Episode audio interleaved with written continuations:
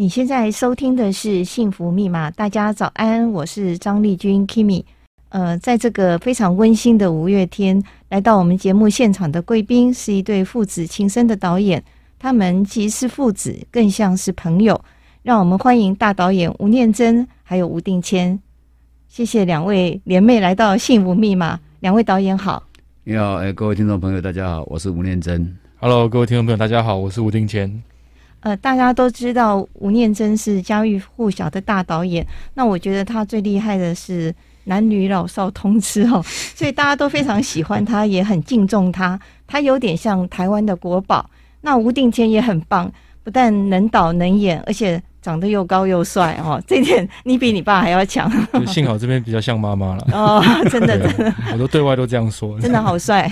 第一次看到你本尊哦，谢谢谢谢。那想先请舞蹈跟我们分享一下，听说你小时候还蛮怕爸爸的，那你跟你爸爸的相处模式，可不可以跟我们分享一下？我们这一代人的父亲，其实我们这一代人大部分的人都很怕父亲，嗯，因为老师觉得呃他高高在上，远远的，因为他们其实。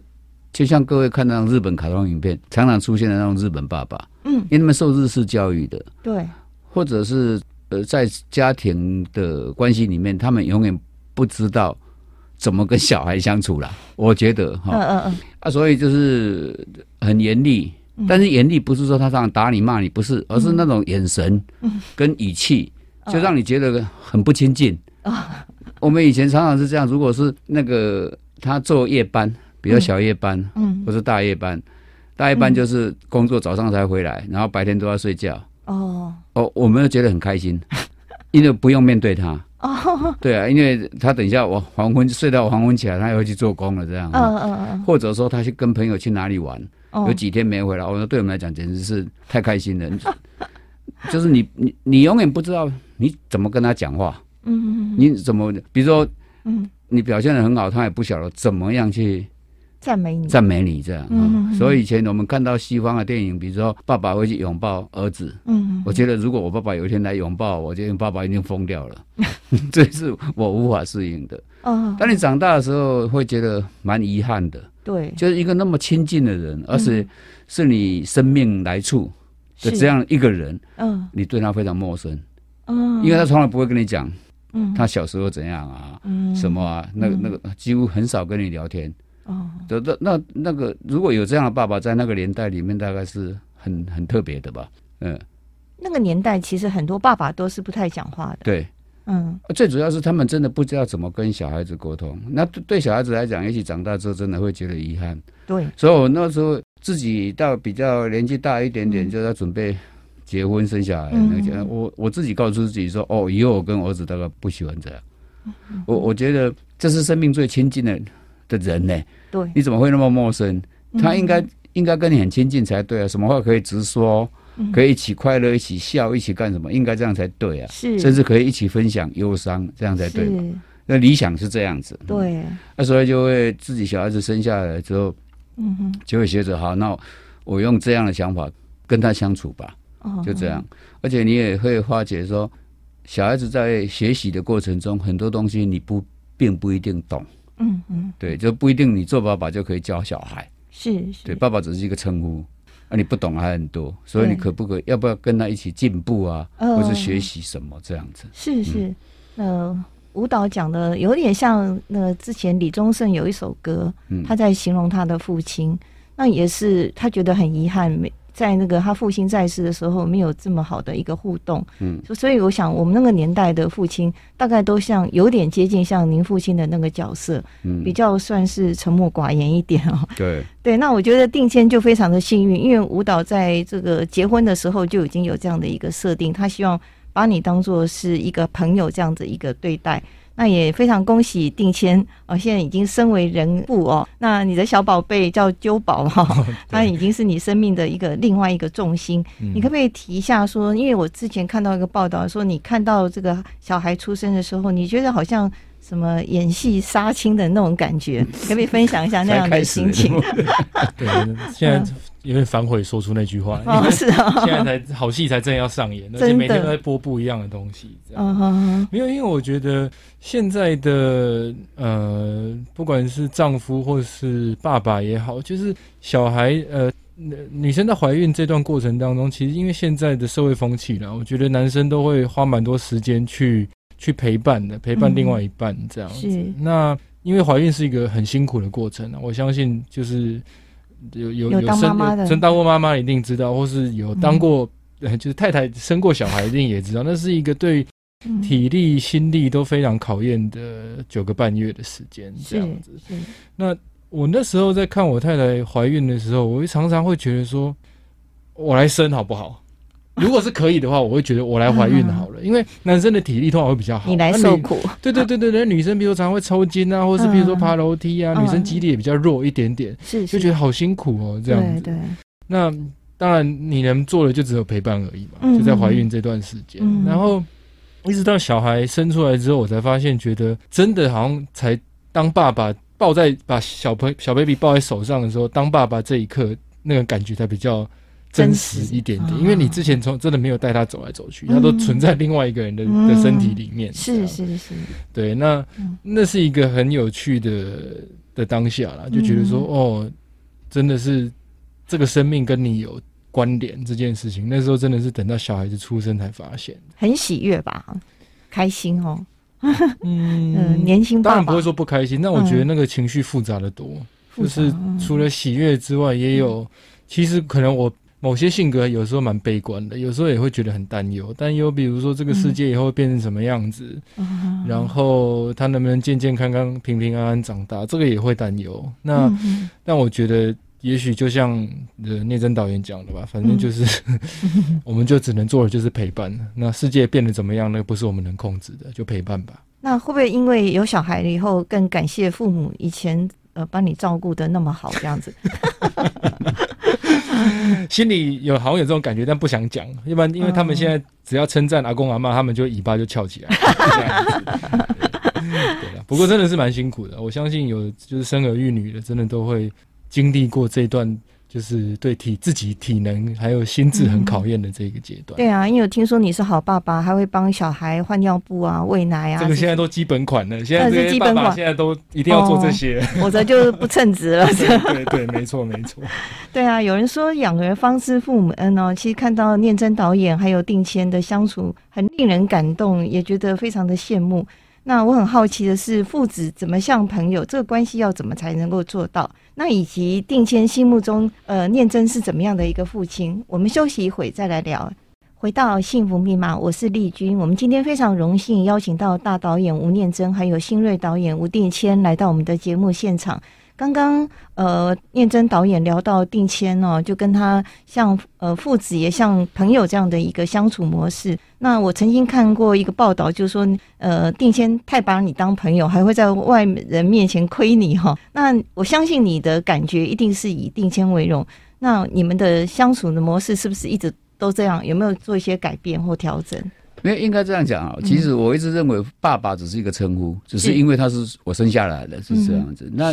嗯，那跟他的相处方式，我觉得我就像我希望我把他当成就跟别人相处一样，嗯，只是他那时候，当然年纪比较小，那是在小小时候这样，嗯，那我觉得我一直强调一个，就是说我一直不认为当爸爸之后你就可以教小孩子什么。嗯，因为你不可能一一个晚上当了爸爸，你什么都懂了嘛。就像我以前常常跟小朋友讲说，你念高中的时候还知道什么都不懂，为什么考上大学的什么就懂了？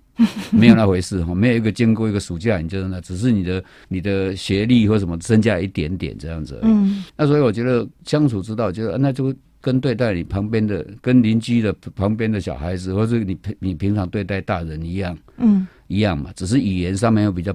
比较不同而已，是。哦，你跟大人讲话可能比较很多抽象的语言可以出来，那跟小孩子就不一定一样。所以在这个过程，我是觉得，我就我就跟他这样，嗯，这样这样相处，嗯嗯。那现在回忆起回想起他小时候到成长大的过程，我会，我以前常常跟朋友说，我我真的没有骂过小孩子，哇，我也没有骂过，没有打过他。哦，我唯一比较生气或者他太过分的时候，我通常在直接叫名字。哦，就叫吴定谦。哦，就是他就知道我生气了。哦，就这样。啊。所以平常不叫他吴定谦，是叫他小谦还是？就叫没有就叫定谦，定谦，叫他哥哥。哦哦，因为他自己小时候自称哥哥了，对，因为他是我们兄弟姐妹里面小孩子最大，是长孙呐，所以他就自称哥哥这样。是是，原本以为自己可以当哥哥了，但没有，就是底下就没有，就只是他一个这样。对啊对啊，啊，所以后来就这样的相这样的一相处方式嘛，就是这样，就是他不不一定要有一个父亲的威严，或是或是什么东西这样。我我以前开玩笑讲说。都有关系。我记得那个三十几岁的时候看过一本书，是一个日本导演写的。嗯，它里面只讲工作。哦，他说导演如果现场发飙，嗯，破口大骂，对，只表示一件事：当下他无能了。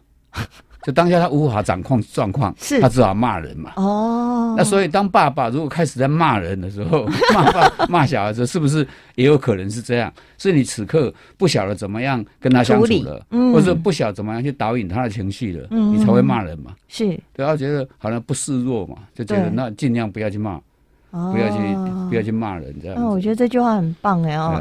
所以你当导演的时候也很少骂人，很少很少，我真的很少。哦，你这修养真的是超级。也不是修养，是 一个自己对自己的，对自己要求吧。而且老实讲，你经过一个一段工作之后，你觉得遇到状况解决事情最重要。是，除非工作人员有一个状况，我会比较生气，迟到。哦，哎，这就或者没有准备好，嗯啊，其他的还好了，真的。对，因为你是自我要求很高的人哦，那所以你也都是非常准时，这一点我可以这个 可以见证。只要跟您约的时间，你都是非常非常准时的会到达，然后也对我自我要求很高。那接着想请问一下定先，你觉得？呃，念真他在家里是怎么样的一个父亲？是跟外面的形象有没有不一样的地方？超不一样，真的吗？那我们很好奇。其实，因为我们我们两个做过很多很多这种谈父子关系的这样的访谈，这样子。是但我有时候也必须真的替我妈，就是、嗯、就是要说一个话，就是我小时候，因为我妈妈。在就是生生了我之后，他就变全职的家庭主妇，哦、所以其实我的成长过程当中，妈妈在处理，所以是所有的大小事情都是妈妈在处理。这也是我这过去这一年来，我一直觉得，嗯、现在觉得蛮佩服他的，因为我觉得有时候，比如说，因为我跟我太太都是自由工作者，我们两个有时候在家里面错开彼此的工作时间，然后轮流去顾小孩，就觉得二打一已经很累了。对，那我想我妈以前到底怎么一打一的？这真的是蛮蛮难的。那其实我我那也因为我妈的个性可能有时候比较要求细节多一点点，嗯、所以其实大部分我回想啊，大部分我成长的时候、嗯、黑脸都是我妈在搬。哦，对，那那个聂政导演比较像是他就是好了好了，不要打小孩。那当然他会跟我玩，然后也是会跟我分享很多、嗯、很多东西。我想这跟在他就是我爷爷那一辈的确又很不一样。是是。那自己我觉得，我觉得现在的。我们这一代在生儿育女，好像感觉又很不一样。因为我觉得，呃，我觉得应该是说，比如说，呃，社会对于女女权这件事情，呃，慢慢应该要觉醒，或者两性应该要平等这件事情，没有再说、嗯、再去讲说，育儿应该要是奶妈妈或是爸爸的责任。嗯、我觉得就是其实也蛮好的，就是嗯，这样子的观念让我一直觉得我自己好像在。打一个那种 RPG 角色扮演的电动玩具，嗯、它就是地图很大，你永远不知道往哪里走。那你走一走，可能会遇到宝藏，可能遇到怪物。嗯，那你就是要拿宝藏、嗯、哦，拿到宝藏你就哎、欸、很开心。那遇到怪物，你就要想办法把它打败。嗯、我觉得就是跟小孩子相处，你就觉得说你没有办法去设想说你一定要往哪个方向去走。有时候你真的就只能顺着它。那自己因为可能相较于嗯。可能是比如说像那阵导演小时候，因为我小时候他也是上班族，嗯，他也是在写写剧本啊，在去电影公司上班这样。嗯、那我觉得好像我跟我儿子的相处时间好像要更多了。那有时候我会觉得我好像不得不有时候必须扮演黑脸的那个部分，嗯、虽然他还很小，可是有时候就要告诉他说、这个是不可以的，那个是不可以的这样子。所以我也很期待说这样子的关系在以后他能我们会发展成什么样子，我也不晓得。但也许希望就是也是一个无话不谈的一个状态吧。嗯，不过我像像我现在看他啊，我都觉得其实我蛮佩服他的，真的。因为吴丽仙小时候的时候，我没有帮他洗过澡，因为这是我太太太太，我太太是护士，哦，这方面他他比较专门。对，对，他也不便，他你交给专业、啊，对，对他回来他自己会做。他那你有帮我洗过屁股吗？啊，有。有有有 有，对对，就大家吸的时候抱抱去洗，这个是只是简单一两次，这已经不容易了。啊，所以但是问题是，我看到吴林先是嗯。帮他小孩子洗洗澡，洗得很顺的哦，因为手长大了，嗯。哦，他什么都大，所以手很大，这样抱着在那边洗。我觉得哎，这一点我倒没有做到，然后很在意小孩子的起居嗯。时间嗯，他有他们自己的一套规则，那我我是比较随便的。嗯，我大这种大而化之，以前常常被骂，就是我晚上回来了，比如说比较晚回来，回来看到他睡觉，我会想去逗逗他，哎，甚至会把他。把他稍微想要抱起来这样子，就被太太骂的，就没有那个没有规则了。呃，他们现在有他们自己的规则，这样这样是不是也很好？这样的育儿方式，我觉得蛮好啊。这就有他自己的规则，大概是养成一个比较好的习惯吧。对，所以你有点呃稍微自我反省的过去的。比较上，比较上，在照顾小孩子上面，我付出的心力没有他多。嗯，不过我也觉得育儿这这一件事情，其实从。嗯，譬如说我出生四十年前跟现在变化的实在是太多了，我相信还会再一直变化下去啦。就是很多的观念啊，或者很多的做法，可能都跟以前是很不一样的。那我们也在学，是，对啊，对啊，就希望以现在的观念，我们可以给他最好的，真的这样子。对啊，你刚刚有提到说，念真导演在家里跟外面最大的不同，你觉得是在哪一部分？就是大家 他其实在家没有。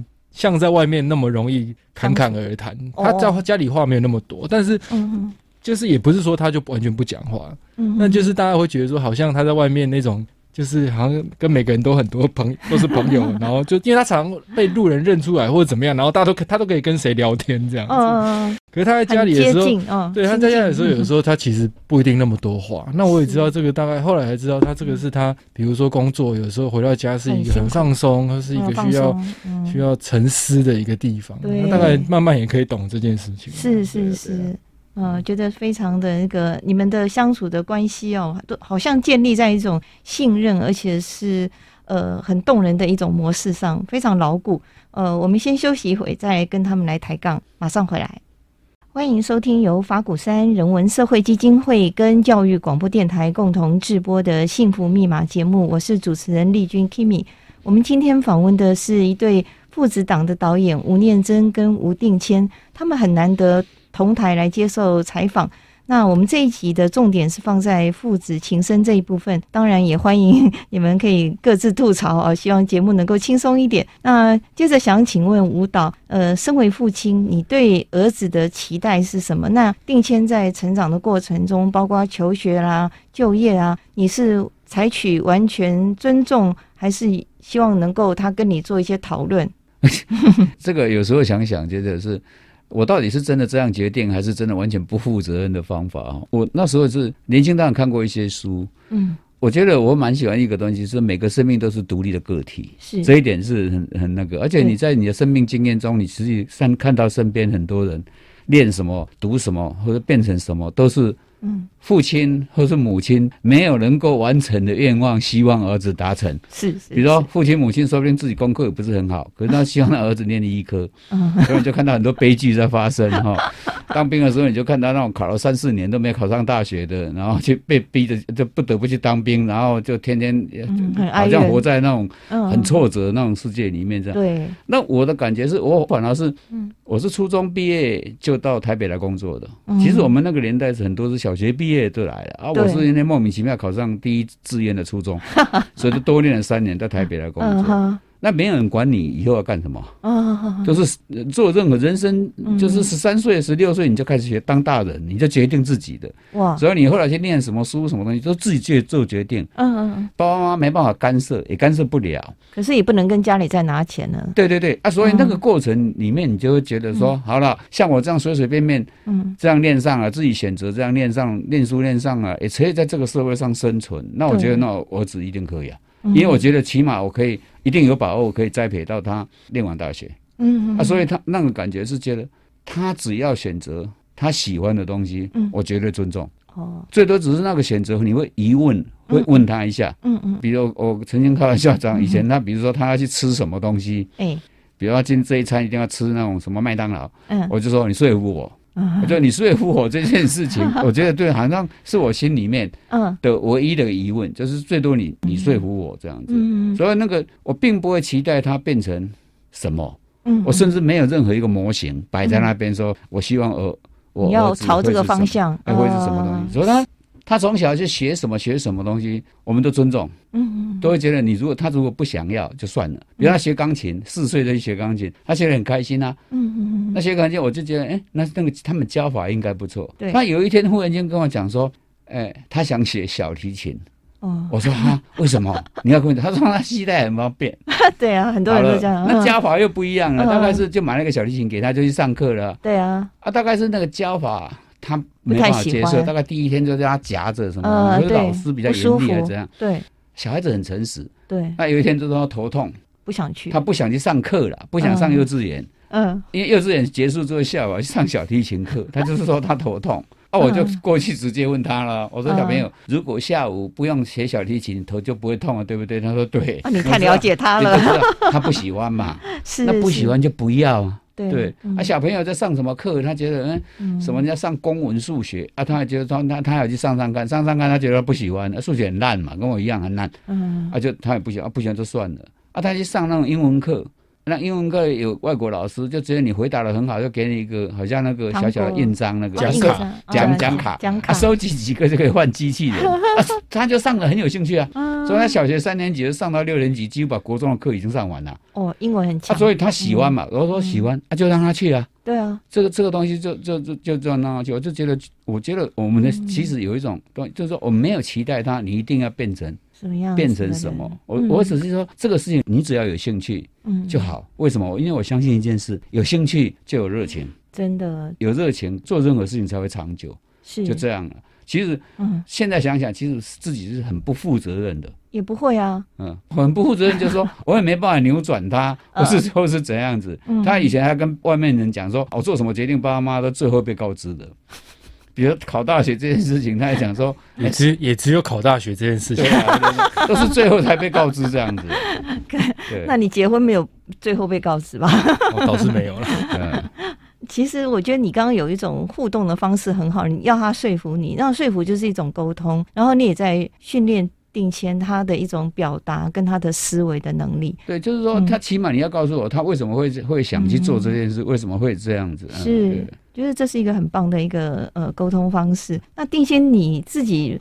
这个顶着这个吴念真的一个儿子的一种光环，你觉得好处跟不好的地方，可不可以跟我们分享一下？哦，这个可以写论文的。对啊，写一篇论文，嗯，就长话短说。对，其实，嗯嗯，我已经不大会去想讲所谓好坏这件事情，嗯、因为这个这样子的问题，其实说真的也蛮多人问过。嗯、那我觉得大部分外人来看的，都会是他们觉得好像好的部分，好的比较多哦。对，那当然也有人会觉得，嗯、哦，那你压力一定很大吧？那我觉得。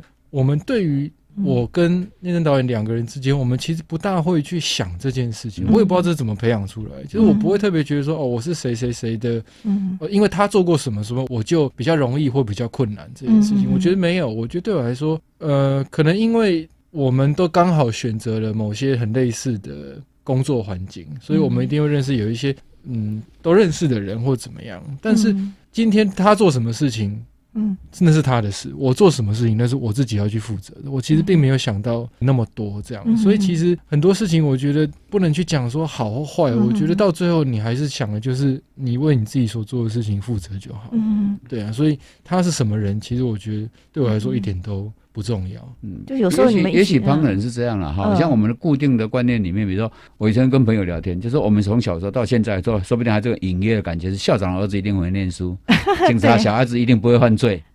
但你到某一个阶段，你就知道不是这样嘛？是，就因为你不必要一每一代不必要为那一代去负这个责任，而且它不是不一定是必然的。对。那我们两个选在同一个行业做事，嗯，是好处也是坏处哈。嗯。比如很多人讲说啊，因为爸爸是做这个时候，儿子好像这个过程里面他自然而然就会学会这个。但我觉得也对，但是另外一个可能性就是，因为我们做的事情是靠实力的。对。爸爸不能带给他什么。对，爸爸也不能教他什么，因为创作这种东西是没办法教的。对对，而且有时候他们新一代学的很多东西的表达出来的东西，哎，你连我都会觉得哦，他们太厉害了，就是说，哎、嗯，他怎么会想到这个？也会赞叹。对对对，嗯、会会赞会赞叹。所以其实变成都各自。各自各自，你独立在这种工作上，而且我们这个工作，你你没有表现出你的特性或者你的能量的时候，你很快就消失的。真的，对你也不能谁也不能替谁负责。对，说不定我早就如果以前没有继续在写东西的话，说明四五十岁的时候，人家已经不知道你是谁了。嗯，对对，那对他来讲，我想也是也是一样。所以我觉得对，对我从我这边看来，我觉得嗯。以因为我从小看他，他他以前是以编剧居多嘛。是。那我觉得对我后来人生的一个选择或是一个影响，嗯、我觉得最大的并不是他真的得奖或者怎么样，而是我看到他很多有时候在家里写东西，然后他很痛苦的时候，嗯、就他有时候他其实那时候蛮可怕的，就是写东西想不出来的时候。当然、嗯、那时候可能都是他多半是三更半夜在写东西。但是写不出来，你就会发现你感觉得到他很浮躁。不要去烦他就对了。对啊，嗯、那。你会觉得说，那他在做一件可能不是那么快乐的事情，可是他为什么还一直写、一直写、一直写？那这件事情，创作这件事情，一定有什么东西是迷人的，对，是好玩的，他才会一直做。是，不然他真的不可能这么傻，就要去做一件 让自己那么那么那么痛苦的事情。他又不是地藏王菩萨这样。对，所以你也会好奇，觉得说，哦，这个东西应该有什么东西是好玩的吧？大概就是这样子而已。嗯，对对。那我想这也是一种环境的一种耳濡目染，在这样的一个呃念真导演的一个呃在家里常常写作啊这样的一个环境中长长大的孩子，呃，你会自然而然会比较亲近这一部分，这好像也是一个水到渠成哦。那当时呃念真导演你在写稿赶稿的时候，你是怎样一个情况？是每天都固定？必须要教多少次呢？还是你有灵感的时候，你自然而然就对？人生，我现在我我现在已经七十岁，我必须跟很多写作的朋友讲说，没有灵感这回事。哦，没有灵感，就是你可能在创作的过程中，你很多东西没有说服自己，对，很多结构没有说服自己，或是你对那个所要描述的东西，你并不是那么了解。嗯，第三，没有感情。对，你就会写不出来哦。啊，写不出来的时候，一定要找到一个症结，是哪里出了状况。但是我们那时候在写电影剧本的时候，也没有说规定什么东西。嗯，你有时候很快就可能把一个剧本写完了。你写完的时候有一种快乐感，就是哎，因为透过了文字完成一个剧本，它会变成影像被别人看到，这是一种乐趣嘛？对啊。可是你想不出来，就是完蛋了，而且那个时间压力很强。那时候就很痛苦。对对对，很很痛苦。我记得以前只要到过年前。嗯，那是噩梦的开始。嗯，因为所有电影都希望在过年前开镜，哦，让演员跟工作人员可以拿到第一个酬劳，好像可以他们先回去过年。过年，好，那他们就必须要催编剧啊，因为编剧一定要把剧本写出来，你至少要写一半，他们只找一两场可以开镜，就可以跟老板拿拿钱。所以那个被逼到，我好多次都是被逼到除夕的清晨。哦。他们把剧本拿走，哇！就在我家哦，车子停在外面，他坐在车子里面等。哦，那我给他们，然后他们就出去了，出去早上开镜，然后下午就各自放各自银行领钱回家这样子。哇！那我才带他们回瑞邦。好，所以对我来讲，其实他没有什么每个什么字数的那个限制，但是我只记得有一次我真的写不出来，而且那个时间压力压到很可怕。我有一天真正的跪在书房跟天上说：“请给我，我用三年生命跟你换，你让我赶快把剧本写掉。哇！因为唯有这样，你才可以解除当下的嗯压力。是对啊，那个压力其实那个压力其实别人不会。不不不能够理解，不能理解，他也不能帮忙。对啊，我们邻居都一直以为我没工作啊，因为天天这么走来走去啊，走来走去就是想不出来的时候啊。是是是，嗯。哇，那那真是很有画面感。你你跪在地上求菩萨这样。哦，那个会很很要命，因为很多天你真的是写不出来，就是写不出来啊，就哪里卡到卡到这样子。啊是是，以前很多那种大作家，像古龙写小说的时候，也是听说被关在那个饭店里面，写不出来就不让他出来这样子。对对对，这个这个故事我还知道嘞。是啊。他关了七八天之后，有一天终于就终于就跑掉了，跑掉看着他的人睡着了，然后跑掉跑掉，他看着看到哎。桌上有一叠稿纸，哇！对他们就觉得啊，他已经完成了，所以走了，哦、就把那一叠就拿回去，拿回去电影公司一翻开，就只有一个封面，写了四个字：“情人看刀。”之此后，所有所有东西一片空白，真的很有趣。嗯、那我们先休息一会儿，再来请教定期人他走入戏剧表演这条路跟父亲的一个关联性。我们休息一下，马上回来。欢迎回来，《幸福密码》。今天在我们节目现场的来宾是呃，台湾最会说故事的欧吉桑吴念真导演和他的公子吴定谦。那刚刚定谦有跟我们分享，就是呃，舞蹈他在那个写作的时候真的是非常的辛苦，然后有时候写不出来要熬夜啊，那看起来真的是很痛苦的一个行业。可是又他又乐此不疲，所以他认为说一定有什么迷人之处。那是不是也因为这样子你被吸引，然后会慢慢走上这个戏剧的这条路？嗯，我想当然一定，我不会去否认这件事情。嗯、但我们两个选择的路很不一样。他可能真的是一个很强大的兴趣，所以他念完大学，嗯、念了会计系之后，然后他就真的是奋力一跳，就来到了这个行业。奋力一跳。我我我，但我可能比较幸运一点，就是也许我们这一代的选择性都比较。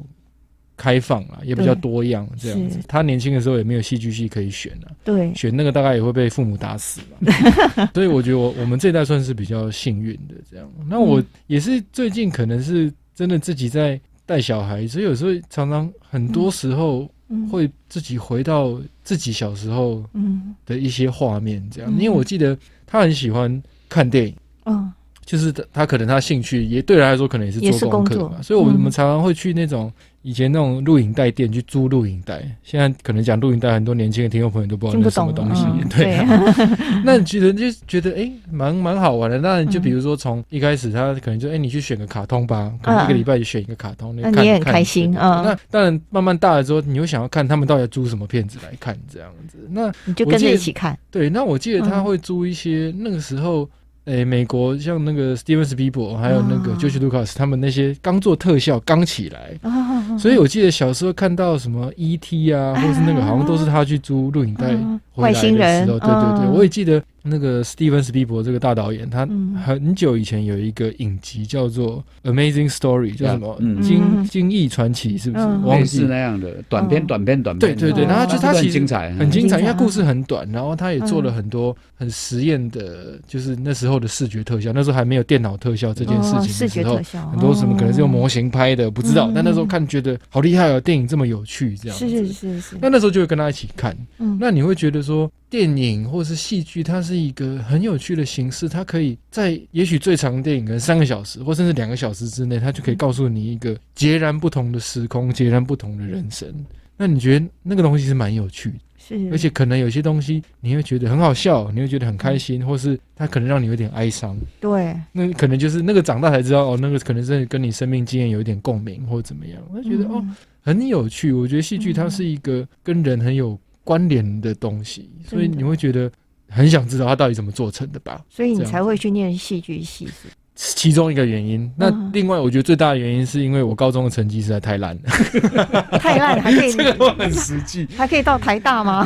对，那也是我们这个时代的，我觉得也是一个，嗯，也许是幸运的转变吧。就是我其实是用那个申请入学的方式，对对对，然后我是联考的最末一届。哦，然后那时候刚好联考。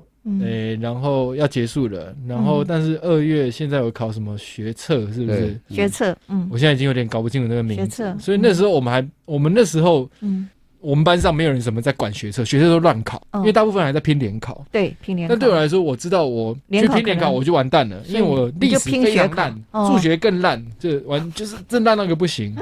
所以那时候觉得说。那你英文最强，我英文还可以，国文国文也不错，国文普通，国文真的很普通，不知道为什么英文就是比国文好，奇怪。然后那时候就想去，就觉得说我如果学测这个多元申请入学，我不去试试看的话，我联考会很惨，而且我要多折磨半年，我觉得我不要。是，所以那时候也就觉得，嗯啊，去试试看吧。然后结果你学测考的不错，是吧？还不错。因为学测他是看什么军标或怎么样，那那时候大家没有认真在准备，所以相较来说学测比较简单一点点，是是是是是。然后那时候就想，哎，看到台大有戏剧系，觉得好像还蛮好玩的，嗯，就觉得而且又很新，这样。对。然后台大戏剧系那时候有一个很有，他们到现在都还是很有趣，他是他希望男女进来的时候是各半。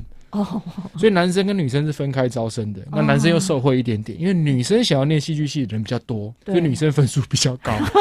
所以我是一个在这样子误打误撞，然后他们又看只看什么国英数，有点像那个保障名额的味道。也没有，就是成绩到一个 level，level，而且要求说你学测国英数都要均标。是是是，啊，那这样很好啊。那对我来说就是我还，那你你数学那么烂，还可以到均标也不容易啊。学测数学比较简单哦，所以我就说我是一个，那你这很幸运。算是蛮幸运的，这样。其实我我也坦白说，我我没有那么浪漫，就觉得说我在高中或是在那个时候，我就觉得我要念戏剧，我一辈子就要为戏剧牺牲奉献。我其实没有那么浪漫，我其实我比较像是用三句法的，因为我知道，那你还我数学很差，我不可能练理组嘛，理组什么医科拜拜。就算我对医学生物有点兴趣，但我觉得不可能。对，台湾的教育就是这样，不可能。嗯，然后你只念文组，文组法商，嗯，要背东西，我想拜托饶了我吧，我历史又这么烂，背东西真的很差，因为我们台湾念历史大部分都用背的嘛。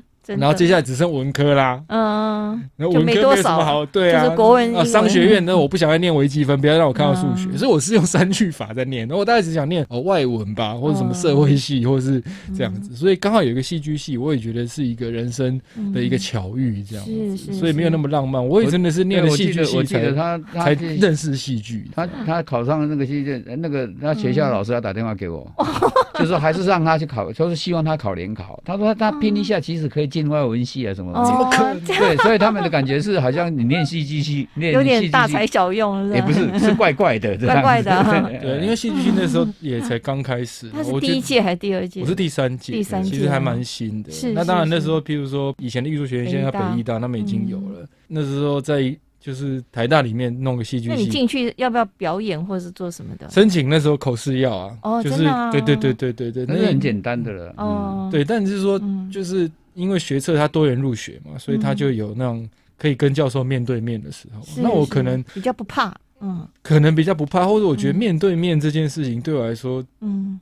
相较于写考卷，对我来说可能简单一点点，这样子。对，你又长得帅，又讨喜哦。不过，不过，那时候他考上的时候，我有跟他讲过，我不晓得他记不记得，我就跟他讲说，你如果进去念，嗯，进去念，发现这个跟你想象的不一样，就可以，或是你念的不好，你要想办法转系哦。对，就是你不要这样硬练下去。对对对对对。结果念下来还觉得有兴趣了哦，因为成绩也没有好到可以转系，你以为转系很简单吗？没有啊，当然会觉得好玩啊。就是后来发现戏剧系好像最大一个学习不是真的在学什么文本或者怎么样，当然那也很重要，但好像是最重要的，好像对我来说是怎么学着跟一群人去完成一件事情。哦，就是一种团队哦。对啊，那个反而是到现在都还一直在学习的事。是是，那你比喜欢的是导演还是演员的工作呢？我都都很喜欢。喜欢，我觉得都很喜欢。有人哪一天要叫我做舞台，我应该也跃跃欲试。这样应该你都会啊，也没有。那那个舞蹈对定签的这样的一条路，你的看法或是建议，或者是说你觉得，呃，这个。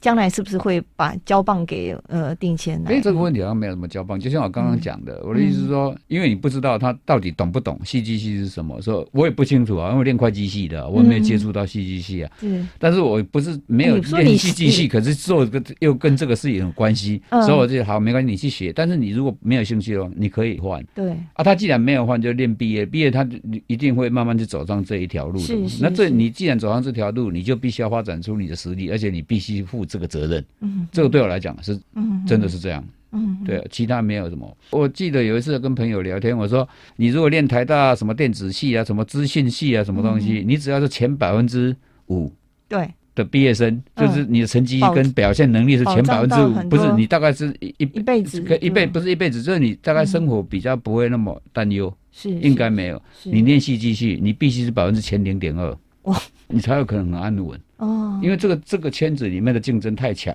太厉害了，太厉害了。对，嗯。